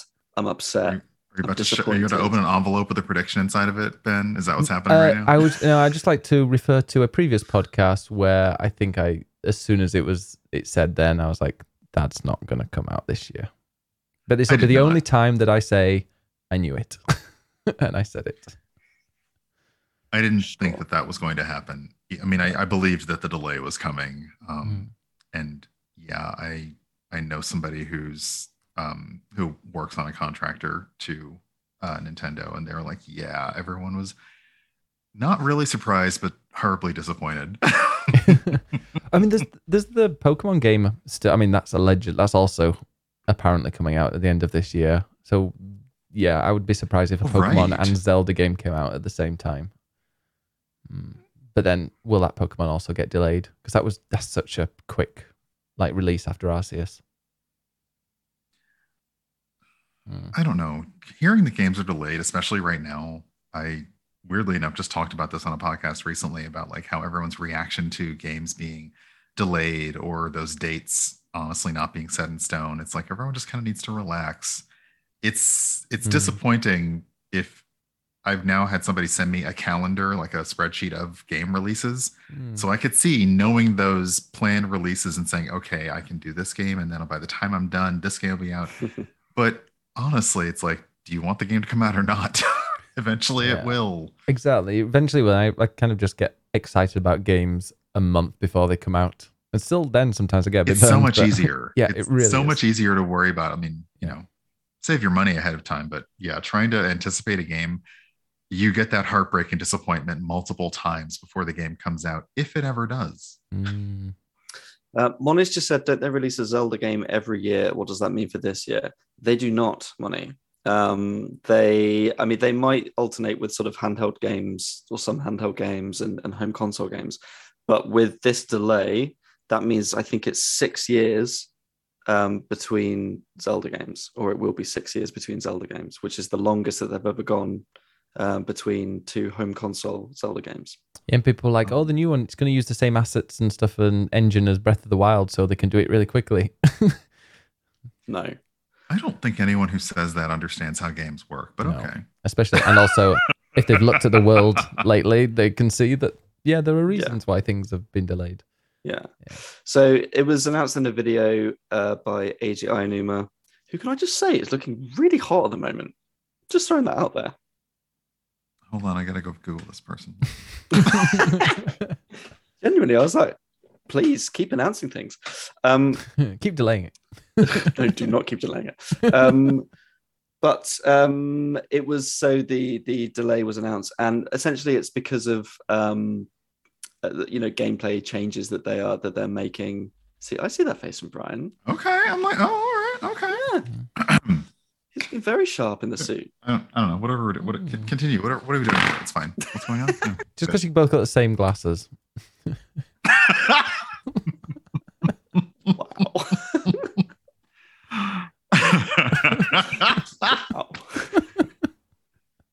But is he right? Wow. They are making sort of gameplay changes and expanding the world. I'm still hopeful that means that playable Zelda is coming. We can but hope. And they did have a very, very small bit of new footage, which was Link holding the Master Sword, but it was broken, which now means that there are tons of theories as to what this means in the game. What are we going to be doing? Is the game going to be rebuilding the sword? Is Fi or Fi, whatever they're called, is she back?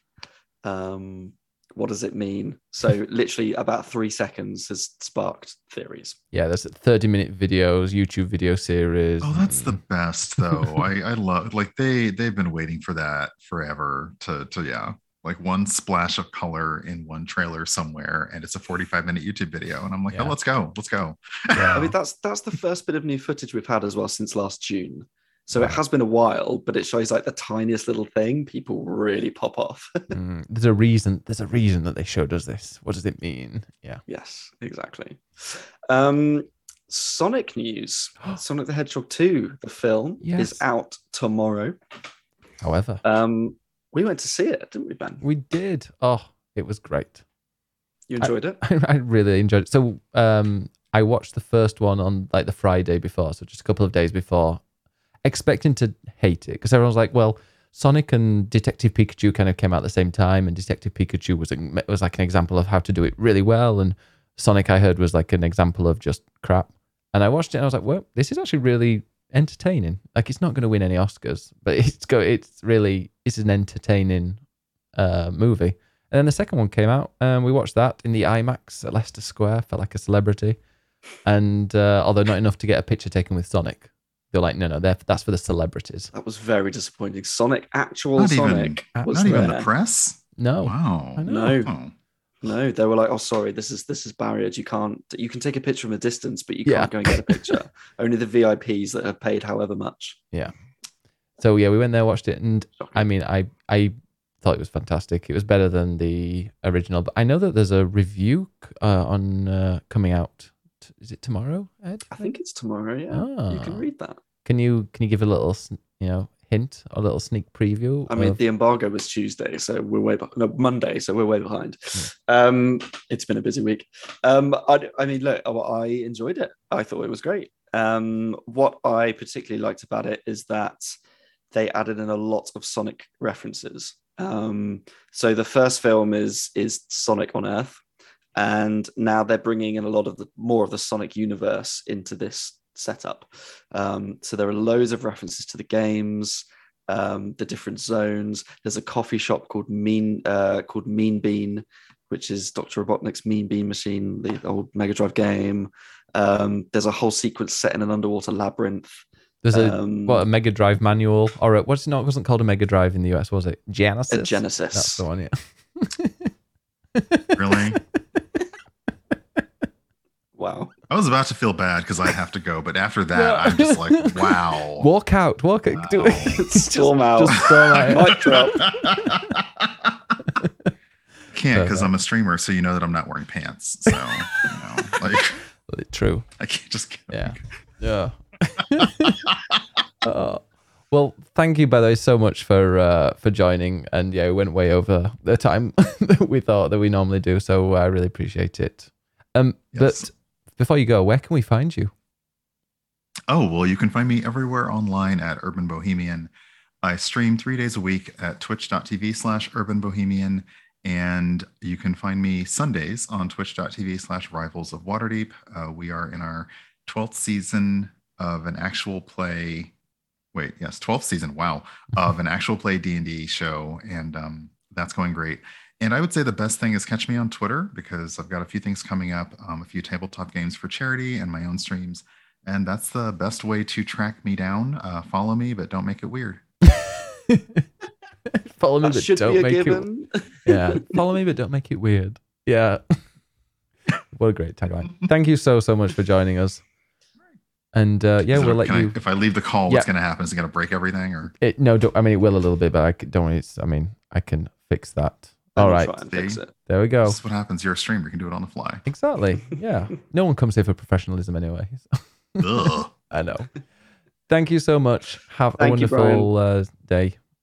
Please come on again soon. Yes. Will do. Thank you so much. Thank you. Right, let me go. And I'll, there we go. Okay, we get little Ed. Oh, you get me twice. There we go. There's Ed there. So, Ed, Sonic. Yes. So as I try and, it's full of references. Yeah. Which is great. But in the news, the producer or one of the producers of the film has said that this is basically part of a cinematic universe. So they have already confirmed that a third film is coming. And on that, as you know as well, Ben, if you're going to go and see it, stay till the end of the credits. Yes. Because you will want to. Yes. And then you can be like, oh yes, there is going to be a third film. Yes, you'll know exactly. Yeah. But yeah, they are building basically a cinematic universe. Apparently there's also going to be a Knuckles TV show. And they're also saying that it's not, the films aren't following the same order as the games, which again, for you and I that have seen the films is kind of obvious, but it's not that this second film is Sonic 2 of the games. If anything, it's sort of Sonic 3 and Knuckles more than anything. But they are very much cherry picking from throughout the series to make all these different films and put things together. Yeah. So yeah, they're not following the order, and it means that anything and everything could happen in this cinematic universe. Yeah, I mean, sure, why not? I mean, and also there's apparently this year we are scheduled to have like a Sonic collection being released called Sonic. Do you remember the name of it? No. It was Sonic 1, 2, 3D and another one as well. I can't remember. But yeah, that's due out this year. But it was like announced and then we've heard nothing. So I'm wondering if they're going to release that soon, you know, because it's just kind of pumping our ears and eyes with Sonic. Well, their other big game is Sonic Frontiers, which is the big, It looks like open world thing, yeah. But I think that's probably a way off, yeah. Yeah, I forgot about that one. But yeah, Sonic 22 Collection. Yeah, because a lot of people have just been like, where's the update? It's called Sonic Origins. There you go. Origins, and it is a compilation of Sonic the Hedgehog, Sonic the Hedgehog 2, Sonic the Hedgehog 3 and Knuckles, and Sonic the Hedgehog CD. All the best ones. Yeah. Have you played any of them, Ben? I have, yeah, I played a little. Of my friends, I played it over at my friend's house because they had all of them. The only Sonic I've really played was Mania. I enjoyed that. Good game. See, those games in that package is my childhood. That was me from the age of about 6 till 11, or maybe 7 till 11. Crash Bandicoot 2 and 3. That was my childhood. I was a PlayStation boy. Tomb Raider 2. Ooh, I hope that's on the new subscription model. Is that worth £100 a year? Yes. Nostalgia. Make me feel old. This game was a lot better. It looked a lot better when I played it when I was a kid. Mm. Yeah, probably played better as well. Mm. So, as we mentioned earlier, a certain Kirby game came out last year. Last week. And it was the biggest UK physical launch in series history. So Kirby games are traditionally not as popular as, you know, Mario or Zelda, but ultimately this seems to be selling really, really well. By the launch sales alone, it's already the 5th biggest Kirby game in the UK ever. Without Googling, how tall is Kirby? Have you just Googled this to find out? No, I heard it on another podcast. Other podcasts exist? Yes. Oh, yeah. How tall is Kirby? Mm-hmm. I think chat need to throw out some options here as well. Yeah, I was going to say 50 centimeters as well, like half a meter. It's your favorite. 8 inches. Apparently so. Perfect size. Please don't say my favourite. That is not true. Mind you, an 8-inch chode. That's what it would be. And that's like, no. Well, it's more like an 8-inch bollock. An 8-inch hairless bollock. Kirby, the 8-inch hairless bollock. That's what he is.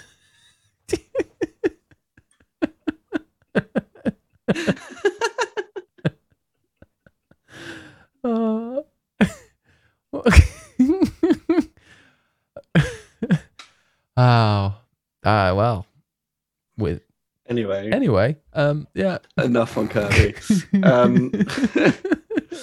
But also Nintendo news. There was a new trailer that came out overnight for Nintendo Switch Sports, which shows off some gameplay. It shows that Miis are playable in the game, so you don't have to use the weird new characters. You can use Miis, which is nice. Can I use my Mii? Yeah. Exactly. So it's got 3 new games, volleyball, badminton, and soccer. Soccer essentially being Rocket League with people, not cars. Football to most people. Yes. And then there is, I think it's Chamber, it's called, tennis and bowling. I am very excited about tennis. I'm not going to lie. Yes. And the bowling, as the playtest that we definitely didn't play, but may have played, but didn't play, and we can't say. I played. There you go. Sue me. Is that it has a battle royale style mode called survival bowling. So it's 16 players, and then it slowly whittles it down to the winner, which is quite fun to play online. That's what I played. I came 3rd. There you go. On my first go. And also, all the games can be played in local multiplayer or online. It has split screen on it as well. So we're going to do some. I think this is something that we should play on stream. Yes, in person. We should play some badminton. Yeah, some tennis in person. You can have a bowling tournament. I'll use my gimbal, and we can record it. You're obsessed with the gimbal. That's like the name. It's coming out on the 29th of April for anyone who wants to buy that. Yes. Fortnite. Epic. Well, firstly, they took out building for like a week. And now they've added in a new mode that is zero build mode. So if you're not interested in building, you can just go and shoot people, which honestly, I am all for. Yeah, apparently it's really good as well. People have started playing it and being like, "This is great." Like, although then you've got to be like, "Oh shit, no, actually, it wasn't necessarily the building. I just can't shoot." So, yeah, there's people realizing that actually, yeah, I don't need the complication of building. I just want to shoot people. Yeah, it's much easier. No longer do you shoot somebody and then they morph into this 4-story-high castle mansion with turrets and stuff. Nowhere. Yeah, I don't need that. Exactly. But in other Fortnite news, Epic are donating money from the last 2 weeks up until this coming Sunday. They are donating any money raised through the game to humanitarian efforts in Ukraine. And I think after only about 4 or 5 days, they had raised $50 million. A couple of days ago, they got to $70 million. And then today, they announced that it was $100 million that they've raised. Which I think makes it like one of the biggest, if not the biggest donation to humanitarian efforts in Ukraine, which also is great. Shows how much money they make on Fortnite as well. Also true. But also the Ukraine bundle that was from Humble Bundle, where the money raised went to help the humanitarian effort in Ukraine, that I think only raised 20 million. I mean, it just shows how much money. Huge, it is, but it shows how much money the Epic are making from it. Yeah. Exactly. Through passes, through skins, emotes, everything else. It's a lot of money. It is. But for a worthy cause. Yeah. And the final news piece for this week in strange news is that Bill Clinton has been added to Guilty Gear Strive. I don't know what Guilty Gear is. So Guilty Gear is a Japanese 2D fighting game. Mm-hmm. The first Guilty Gear game came out in 1998. I'm not sure what platform. I'm guessing PlayStation. And in 1999, when Bill Clinton was still president, he gave a speech that was condemning violence in video games, specifically violent messaging in ads. And he held up a load of ads as examples, and talked about, you know, violent slogans. And one of them was from Guilty Gear, which had the slogan, "Kill your friends, guilt-free." And he held this up as an example. And actually, fans of the game at the time were kind of honored by it, because it was the first game of the series. But even now, it's quite a niche series. It's got a sort of cult following. It's, you know, it's very Japanese. You know, it's not quite Street Fighter global success. It's popular, but it's not quite up there. And so people were really honored by it and were like, isn't it amazing that the president of the US has acknowledged that our game exists? So the most recent game in the series is Guilty Gear Strive, which came out a while ago, but they've just done an update to it, which includes a digital figure mode, which essentially is like a photo mode, and you can create scenes with the characters and backdrops and things like that. Gran Turismo's got that. Great. Well done. There's also a new stage in the game that's called White House Reborn. And so what people have done is gone into this like photo mode thing, and they've gone into the background, and on the wall is a picture that is a portrait of Bill Clinton. Brilliant.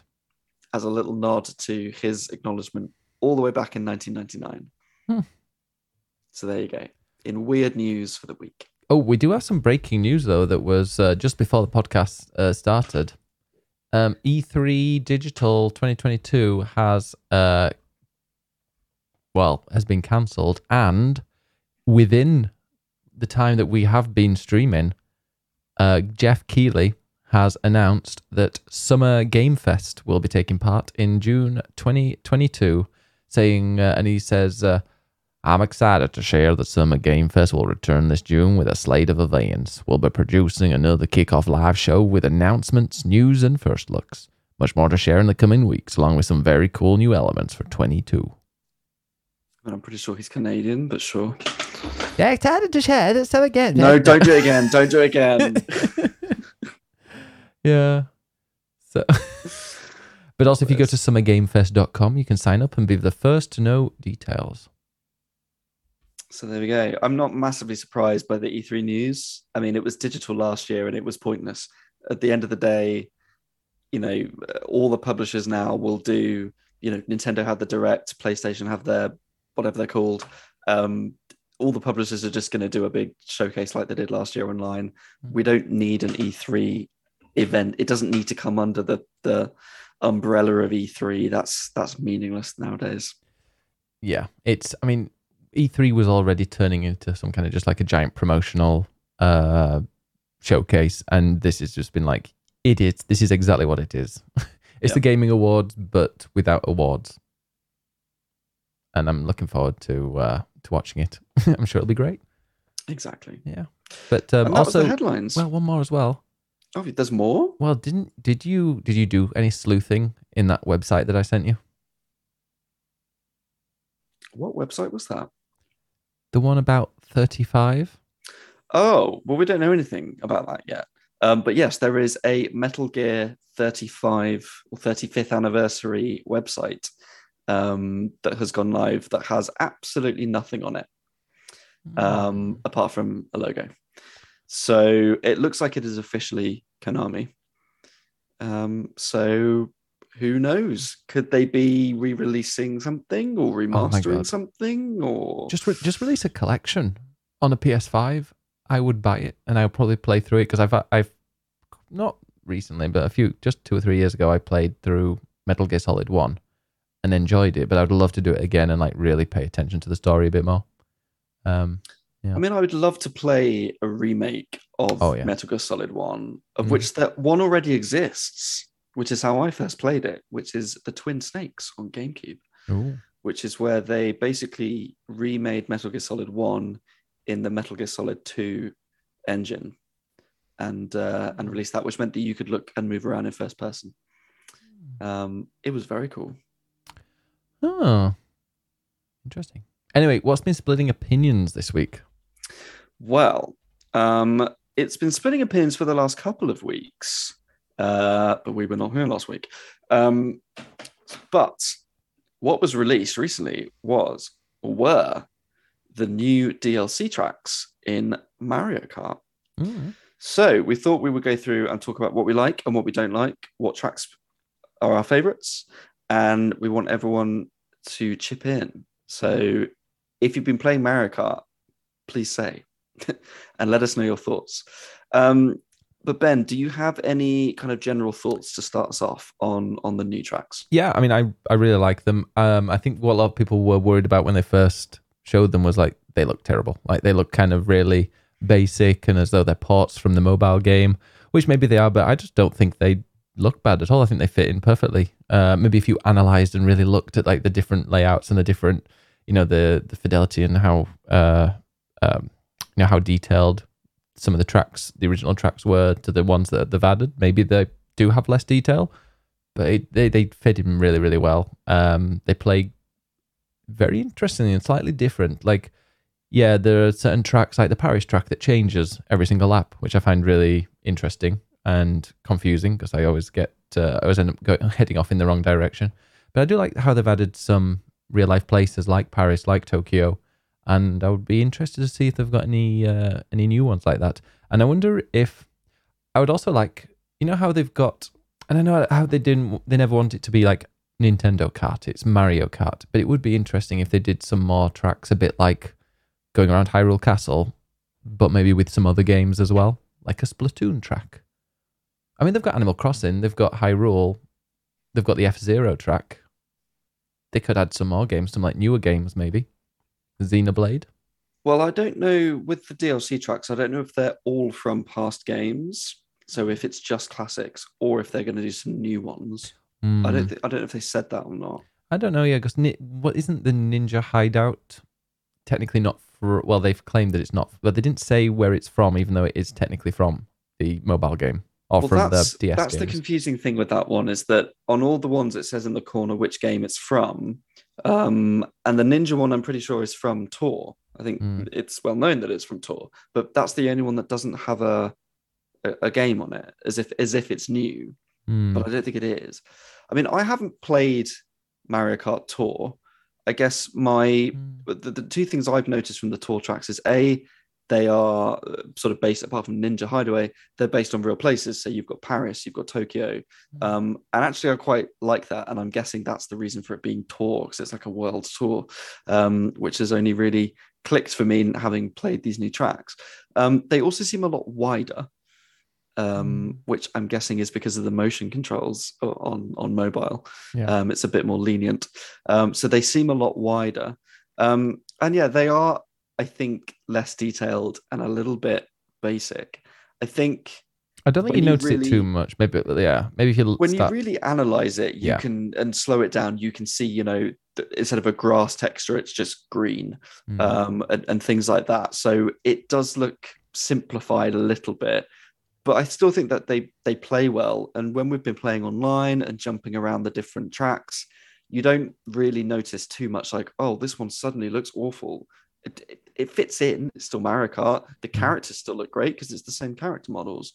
And that's really what you're focused on more than anything, I think, rather than the background of the track. I really like the tracks that do something different. So the Paris track, where the third track is different, it goes backwards, or the Tokyo track, each lap is different. I really like that, and I think that's something that would be really fun for them to expand on in future games. You know, every game has had its own little twist, be it Double Dash with the two characters, or 8 with the sort of gravity stuff. So if they had tracks that all morphed and did something different each time, I think that would be really cool. And I really like the Ninja Hideaway one. I feel like people are a little less enthused by that one because it's a bit complicated, but I like that there are so many different routes, and it's you can jump off and go up a ramp or not this time, and lots of shortcuts. I really like that, and I wish that the tracks were a bit more complicated and had more shortcuts and things to them that you could find, instead of it just being a very obvious track. Yeah. That's one thing I like about it is once you get to know it a bit, you can kick ass. Anybody that's joining and they're new to it, you're like, well, I'm going to beat you, which I like. What are people saying in the Discord? We've had a couple of comments in Discord. Moon Princess, haven't gotten a chance to play all of the new tracks yet, but they're really good so far. My favorite is always Choco Mountain. That won't change. Classic N64 one, which is awesome. Yeah. And then we've got Moni. I generally love the new tracks. Some of them are a bit weird. I'm talking about You Ninja Hideaway. How dare. Wow. But generally think the new additions are great. I do really doubt if it's necessary to stretch this out over such a long period of time, because while they are generally nice tracks, I do also find not all of them are massively complicated or super exciting. So I feel they could potentially wear out quickly, which then just also makes you question the long stretch more. My favorite so far is Paris Promenade, but maybe that's just my desperate need for travel speaking here. Yeah. I know what you mean. They are stretching this out over a really long time. And I do feel like that is a business decision to get people to subscribe as part of the expansion, more than it's taking them a long time to develop, because it's not going to take them that long, I'm sure. So I feel like it is more of a business decision to stretch it out. But I also get that it's, you know, it takes a bit of time, or it allows a bit of time for these new tracks to embed a little bit. You know, when people are playing the game online, now they can mix in these new tracks with the old ones and get used to them and play them a lot before the next chunk come out. It's not like, here's a load of new tracks all in one go and it's a bit overwhelming. I don't mind that it's spaced out, but, you know, 2 years essentially is a long time. Also, we have some other breaking news. Watch the chat. Dun, dun, dun. Wait. Not yet. Wait. We're all waiting, Ben. We're on tenterhooks here. Come on. Here we go. Oh. Wait a minute. Copy paste. Come on. Yeah. Can you see it? Can you see it now? I can't. It's not showing up for me, but I think it might work. But yeah, the announcements on Twitch now exist. I don't know if anyone else can see it. Oh, yes. I can't see it in the chat that I have now. I think you have to refresh. Yes. Okay. I think mods can now do announcements within chat. So you can sort of highlight a message as an announcement. Yeah. Yeah. And that is because today is, firstly, Trans Visibility Day. Trans Day of Visibility. It is. But also Twitch obviously likes to forget and just not, you know... Of all the days they could do it. But they've also decided today is Mod Appreciation Day. So they've launched this feature because mods can do it as well. And I really like that feature. Very cool. It is nice. Yeah. All right. Any other comments? No? That will be it for the podcast. And I think also for the stream, because I'm actually really, really tired, if you don't mind. That's fine. Because also if I stream till 11, then it'll be like another... hour of me trying to get to sleep, and I'll just be tired tomorrow. So we will do some Fall Guys. I was trying to get Ed to do some Cuphead, but he said I think we would never speak to each other again after playing some Cuphead co-op. Well, I'm open to whatever chat would like to see in future. Cuphead is very fun. I mean, I've played it already, so I can at least guide you a little bit in how to play. But it is not an easy game, and if you end up dying and trolling me, I am going to get really frustrated. Yeah, maybe we won't. But yeah, maybe like. But it might be fun to play in co-op. But then there's also Fall Guys, that's just very, very silly. That I'm sure we can both. Well, I mean, you might not win a crown because you haven't yet, no. But you know, we can both lose that in equal fashion. Exactly. Yeah, because people are like good at that game now. But yeah, we'll be doing some of that at some point. But yeah, thank you very much. Where can we find you, Ed? You can find me at ed_knights with an N on Twitch, on Twitter, and you can see my writing on Eurogamer. And you've got a review for Sonic coming out tomorrow. Indeed. Sonic 2. And also next week, there will be a preview of 2 Point Campus. I'm excited to read that. Go look forward to that. Excellent. All right. And yeah, you can find me everywhere. Biggest Bennis, Biggest Bennis 1 on Twitter. You can find me on YouTube, Biggest Bennis, Twitch, Biggest Bennis. And just type into Google and you'll find it, I'm sure. So, and also if you want to check out this podcast with all the links for it, or you want to listen to any of the old ones, then just go to splitthescreen.com for all your podcasting needs. Thank you very, very much, Ed. And also thank you very much to Brian, aka Urban Bohemian, for joining us. Yes. And having my back when it comes to Destiny 2, one of the greatest games ever made. If you say so. I'll get you into it. I mean, you do seem to kind of like it a little bit, don't you? I am by no means averse to Destiny. He's by no means averse. Yeah, funny. I will more than happily play it.